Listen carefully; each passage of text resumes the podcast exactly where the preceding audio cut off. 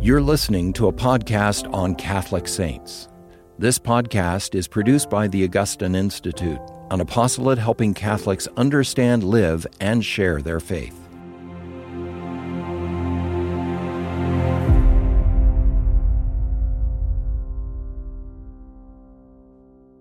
Hello and welcome to Formed Now. My name is Dr. Ben Akers. I'm the Executive Director of Formed, and today I'm going to be talking about Our Lady of Guadalupe, this wonderful feast day, especially important to us who live in the Americas. And my guest today is Dr. Jim Prothro, my colleague and friend here at the Augustine Institute Graduate School of Theology. Before we talk about this wonderful feast day, I'd like to thank you for your support of the Augustine Institute. Uh, thank you for your support through of Formed through Mission Circle. It's through your generous donations that you make these shows available. So thank you for that. Well, we celebrate on December 12th this wonderful feast day this apparition of Our Lady to the Aztec people in Mexico in 1531. And I've been blessed to visit the shrine and to see this image in person. One of the things that struck me, I was, I was blessed to live down in Mexico for six weeks. And I spent a whole weekend in Mexico City uh, living at the, the house near the shrine there. And one of the things that struck me is how pervasive Our Lady of Guadalupe is, the images of Our Lady of Guadalupe. And every, everywhere I went in Mexico, not just Mexico City, but all over the country of Mexico, I remember going to McDonald's and waiting in line for McDonald's and looking over off to the side, and there on the wall in the McDonald's was an Our Lady of Guadalupe. So more than just an image on the wall, we want to tell you about the story. And not only the story, but that impact for us today living here uh, as part of the new evangelization. Pope St. John Paul II actually called Our Lady of Guadalupe the star of the new evangelization. So, with that intro, Jim, how would you uh, describe uh, your own experience with Our Lady of Guadalupe? Oh goodness! Uh, so um, this is this is a tiny bit personal, um, uh, but what that's what we're about here is spirituality is always personal, right? Um, I uh, I think I figured out what being Catholic was about like just all of the joy of adoration first from uh, uh, vigils at a triduum celebration of our lady of guadalupe down in florida um, i hadn't been catholic for all that long and you know so all the doctrines made sense in my head uh, and and I had you know become comfortable with things like Eucharistic adoration. I'm like, okay, that's Jesus, and I'm here. But I there was still some kind of connection in my heart of like like I, I loved God, but it, in terms of kind of like adoring the Lord through His people, right, and those whom He sends to us, and through images of God's love and care, and um, uh, the, the the parish that we were a part of in Florida had a had a three day and nonstop complaints from the neighborhood, right, constant uh, celebration of uh, Our Lady of Guadalupe, and uh, I was there. I my I was I was on the 4 a.m. slot to be on my knees singing uh, the Rosary, or singing a chaplet in uh, uh, Spanish with everybody else, and I, you know, was meant to be there for an hour and then leave. But the smell of all of the roses, we were all just pouring our hearts out with all of the different um, uh, uh, images, and looking at this image where you can see God sending His emissary, our Lord's mother, um, to show, like you said, the new evangelization, to show his love and proclaim God's love and salvation desired for a specific people group uh, that God meant to reach out to, and the way that they responded with with faith and all the symbols. So I just I I, I soaked it up for hours there, um, and was really groggy at work the next day. Um, but I think I think that's where I learned sort of that that's where the final piece of the puzzle came together for me of my my life with God both knowing the things and receiving graces through the sacraments, but also just adoring God and being amazed at how God works and does everything um, uh, in the world. So, yeah. That, that's beautiful. And you very, saw a very concrete, lived out expression of people's devotion to God's mother, to Mary. Mm-hmm. And what, uh, that, that's one of the things. So, not only did you have to wrestle with the teachings of the church, and then I know sometimes uh, Protestant brothers and sisters have a difficult time with Mary and some of the teachings and dogmas about Mary. But then, to, what were your thoughts about an apparition, an appearance of Mary? Um, my thoughts now, or my thoughts? Sure, like, I guess yeah. Was there development? Oh, um, No, so I mean, in, in terms of apologetics, um, for for any of the audience who who uh, uh, uh, live in, in more of the sort of Catholic world, um, uh, for a lot of people who believe Scripture and love it, uh, they don't have a problem with the idea of apparitions or angels being sent on a mission, uh, or or things like that, um, or even you know Moses and Elijah showing up next to Jesus.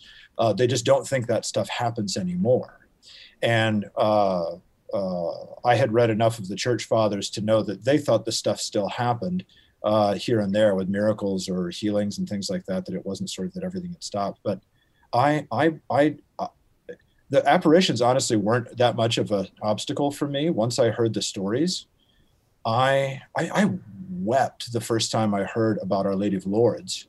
Um, but just this idea of like, here's Mary, and she's just praying with her, you know, no, the spring is really important, but I just, I mean, I wept with just the idea of, of Mary praying with Saint Bernadette, and I the same thing happened once I had kind of gotten past that. When I got to uh, uh, Our Lady of Guadalupe, um, uh, where she talks to Juan Diego and appears to him, and, and wants a church built there for her, uh, a temple built there for her, um, uh, and I, I, I just I get really teary eyed um, at the way in which it communicates the tender love of God for specific people and God's tasks for them um, yeah, it still it still hits me that way. Um, well, yeah, thank you for that personal testimony. Uh, and that that's the amazing thing about these these apparitions of Mary at particular moments in human history, where you know she chooses a particular person, a particular group of people to go to, and to man- manifest herself. And one of the things that they often have in or all have in common is that she takes on the symbols and uh, images that were are powerful to the people that she's appearing to. Oh, that's right. It's uh, it makes me think a little bit of, of a passage um, in in Romans nine through eleven. Um, St. Paul is talking about how the grace of God has come to the Gentiles, but he's having to deal with uh, some people who think that maybe that means that God isn't the God for for the Jewish people anymore. And Paul says, no, right? He's he's the God of everybody, but he's up to different things, right? During salvation history at different times. Um, and that that that passage was really helpful to me when I first heard about, say, Joan of Arc, because the first time I heard of Saint Joan of Arc, I was like, "What do you mean? God doesn't like the English? He wants the French to win against the English?" So, yeah, like, well, no, he's just got something he's up to right there, and he wants the world to see his glory through Joan, um, in particular. Um, and, and the same thing here. It's not as though God sort of like doesn't like, you know, other indigenous places, but that God had a special desire uh, to, to put his name here in the Americas, um, and in a way that uh, that the Franciscans and the other uh, missionaries had brought, but they but, but it, it hadn't sunk in all the way yet. Um, and I think you you you know more about than I, that than I do the history of that mission. Well, and as you mentioned, Jim, that this is you know now historically put this into context. We're in 1531 when this apparition takes place uh, in Mexico City. And the Franciscans, as you mentioned, the missionaries down in Me- what we call Mexico now, uh, were having a difficult time. The bishop elect at the time was having a very difficult time uh, spreading the faith and even said maybe we just have to pull out there's a letter i think he wrote to spain his, where he came from and said i don't know if these people could be evangelized we're just making no headway and at a key moment this is when our lady appears to uh, a man named juan diego and so mm-hmm. Juan Diego is uh, was a recent convert. I think he'd only been converted about seven years. He was b- baptized seven years before this apparition, and he's walking past this hill called Tepeyac Hill, and he hears music. And music's important because to the Aztec people, symbols of the divine were found in music, in song, and in flowers. And the story of Our Lady of Guadalupe, if you know the details, begins in song with Juan Diego going and exploring on the mountain and ends with the flowers and the beautiful image that Mary puts on the tilma. So one of the things that he that that then happens, so he goes and he sees Our Lady uh, up on the mountain, and she has this beautiful phrase. The, she's speaking to him in his native language, and she has these uh, this beautiful, you know, what we might call like a pet name or a nickname that we give to even our kids, where we kind of adapt their name. It's little, little Juan Diego, little Johnny, little you know, little Jamesy, John Jamesy. The, this little, this helpful, playful calling of Juan Diego. And as you mentioned, Jim, she says, "I want a temple to be built. Go to the bishop, and tell him I want a temple built here." And how does that go? Do you remember? well, so he uh, um, so he he goes off to uh, uh, see the bishop, and the bishop the first day is uh, not completely convinced, as you might imagine, and says, "Well, why don't you why don't you think about it a little bit more? Let me think about it a little bit more. You go home." So he goes home and he comes back um, uh, to the hill for a second day, and he says uh, uh, says to Our Lady, "Can you send somebody else? They're not going to listen to me. You know, I'm a little." He calls himself a, a wing, you know, a, a, a, a rail-backed man. He says, "I'm just, uh, you know, I'm I'm I'm I'm kind of worthless," and she says, "I have I have lots of messengers, but I want you." Hmm. Um, and you know you you see the same pattern in scripture and in all these other times when god comes to someone specific to say hey i want you to do something. Uh you know they, they everybody from moses to gideon you know on uh they all go huh? Me, me? Yeah, sure. exactly. I really don't think that you mean me. Um, and sometimes because they don't really want to do it and sometimes just because they feel really really small and they think that this is that that that that, that there must be some sort of mistake in the kind of uh, uh, heavenly uh, hr office you know like i think you meant to email somebody else with my same last name right. um, uh, but god always uh, puts himself forward to say no I, I will be with you and and mary says something similar to that uh, in her care for Juan Diego uh, later at, at, at, a further vision uh, after he goes back to the bishop. The bishop, after the second vision, is a little bit more receptive, uh, maybe, um, uh, uh, but then he'll go back for a third and be asked for a sign. You want to talk about that? Yeah, so I love, I love that Juan Diego has his uncle who's taken care of. Juan Bernardino, who is sick. And so when Our Lady said, Come back and check in with me, he actually tries to skirt the mountain. He tries to go a different way because he wants to go get a priest for his uncle to be able to receive uh, confession before and communion before he passes away. And Our Lady, just to show her beautiful condescension and her love for Juan Diego, saying, No, no, I chose you. You're my messenger. You're the one that I want. She comes down the hill, meets him, and she says one of the most beautiful phrases uh, that I love to meditate on, and I have it written out here that I'd like to share because it's, a, it's words for us too. That Mary thinks of us, we're her messengers. We're the ones that have been chosen by her, by her son, to do some special tasks in salvation history. This is what Mary says Listen, put it into your heart, my smallest child, that the thing that frightened you, the thing that has afflicted you, is nothing. Do not let it disturb you. Am I not here, I who am your mother? Are you not under my shadow and my protection? Am I not the source of your joy? Are you not in the hollow of my mantle and the crossing of my arms? Do you need something more? And I love that. Am I not here who am your mother? And those words of Mary you know, ring down throughout all her children that Mary is our mother. We're placed under her mantle and her special protection. Mm-hmm, mm-hmm. And and such a wonderful you know, you think about the, the the history and all this, and kind of what what God is up to in, in sending Mary at this moment. Um, the wonderful condescension, all of this, and the expression of divine love. Um, uh, but I mean, you think about the timing, as you mentioned earlier. It's 1531. This is right after the uh, Lutherans have presented their confession of faith to the Emperor Charles V over in Germany this is right when everything is starting to, to go wild over there with the Reformation. And here's an entire, you know, uh, uh, set of people uh, whom God wants to call and to whom Mary comes. While, while there's plenty of people deciding they don't like her on another continent, here she comes and she says, I, I, I'm your mother. I love you. Right. I'm here. Are my arms not enough? Yeah. And Juan Diego, of course they are, you know, um, surely with some fear and trembling. Um, that's, I'm always amazed too about, about St. Juan Diego and his just utter, utter receptivity almost all of the time. I mean, he tries to skirt, he, he, everything else, but every time he talks to Mary, his responses are always, you know, yes, yes, ma'am, you know, it's almost like, yes, mom, you know. So um, different. Yes. And, yeah. and, he, and he and he does that, and he's actually a canonized saint too. Uh, so he's a canonized like, that. We actually celebrate his feast day uh, because he actually lived a life of heroic virtue as well. And part of that was because he was just so faithful to Mary's words and he just kept going back to the bishop. And so the bishop asked for a sign. Mary tells Juan Diego, This is December. And says go up to the mountain and this Tepeyac Hill and put pick the flowers that are up there. So not normally a time when flowers would be in season. And I love this small detail in the story where Mary arranges the flowers as he's putting in his tilma, this cloth that he would carry things in.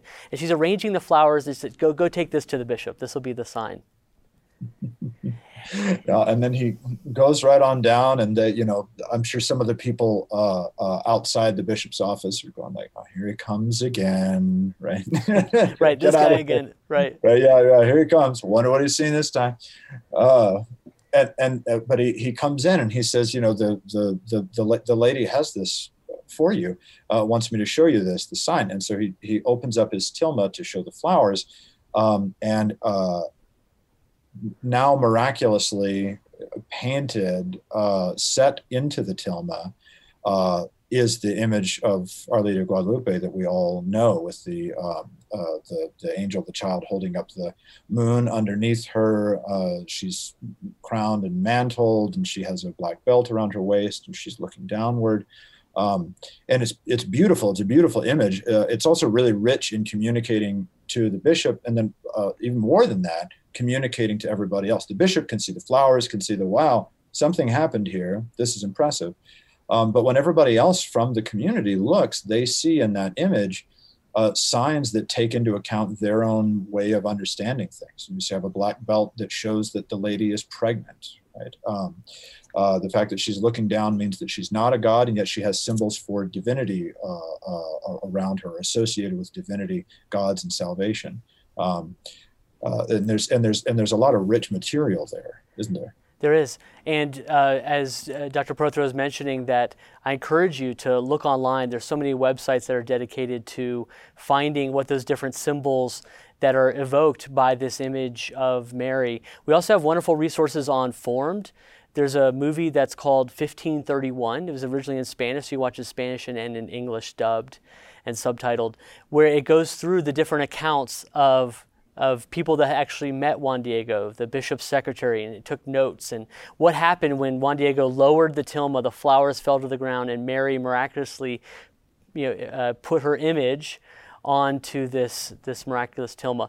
These, uh, the tilma is only made of cactus fiber and uh, shouldn't last more than 20 years at the most. And now we're almost celebrating the 500th anniversary of this image the images that are uh, that Mary uh, is portrayed in were images that resonated both with the Spanish audience and also the Aztec audience.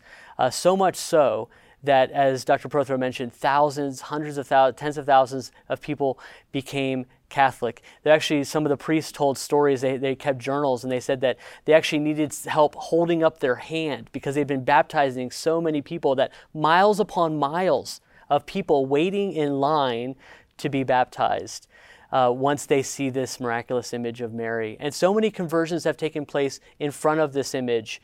And so if you ever have a chance to, to go and make a pilgrimage there, uh, it's an incredible blessing. But I encourage you to go online to resources we have on Formed. We have a wonderful talk in Spanish and English by Luis Soto about the different images of the hair, the flowers that are on our garment, why are the, the constellations that are on our tilma. But I want to tease it a little bit so that you'll go and you'll learn more about Our Lady Guadalupe.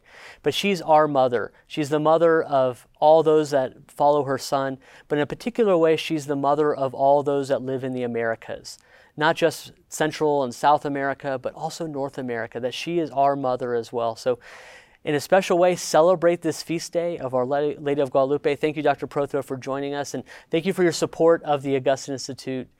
Thank you, and God bless.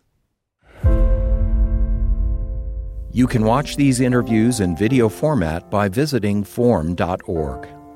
Formed is an online Catholic streaming service created by the Augustine Institute and Ignatius Press, with award winning studies and parish programs, inspiring audio content, movies, ebooks, and family friendly kids programming.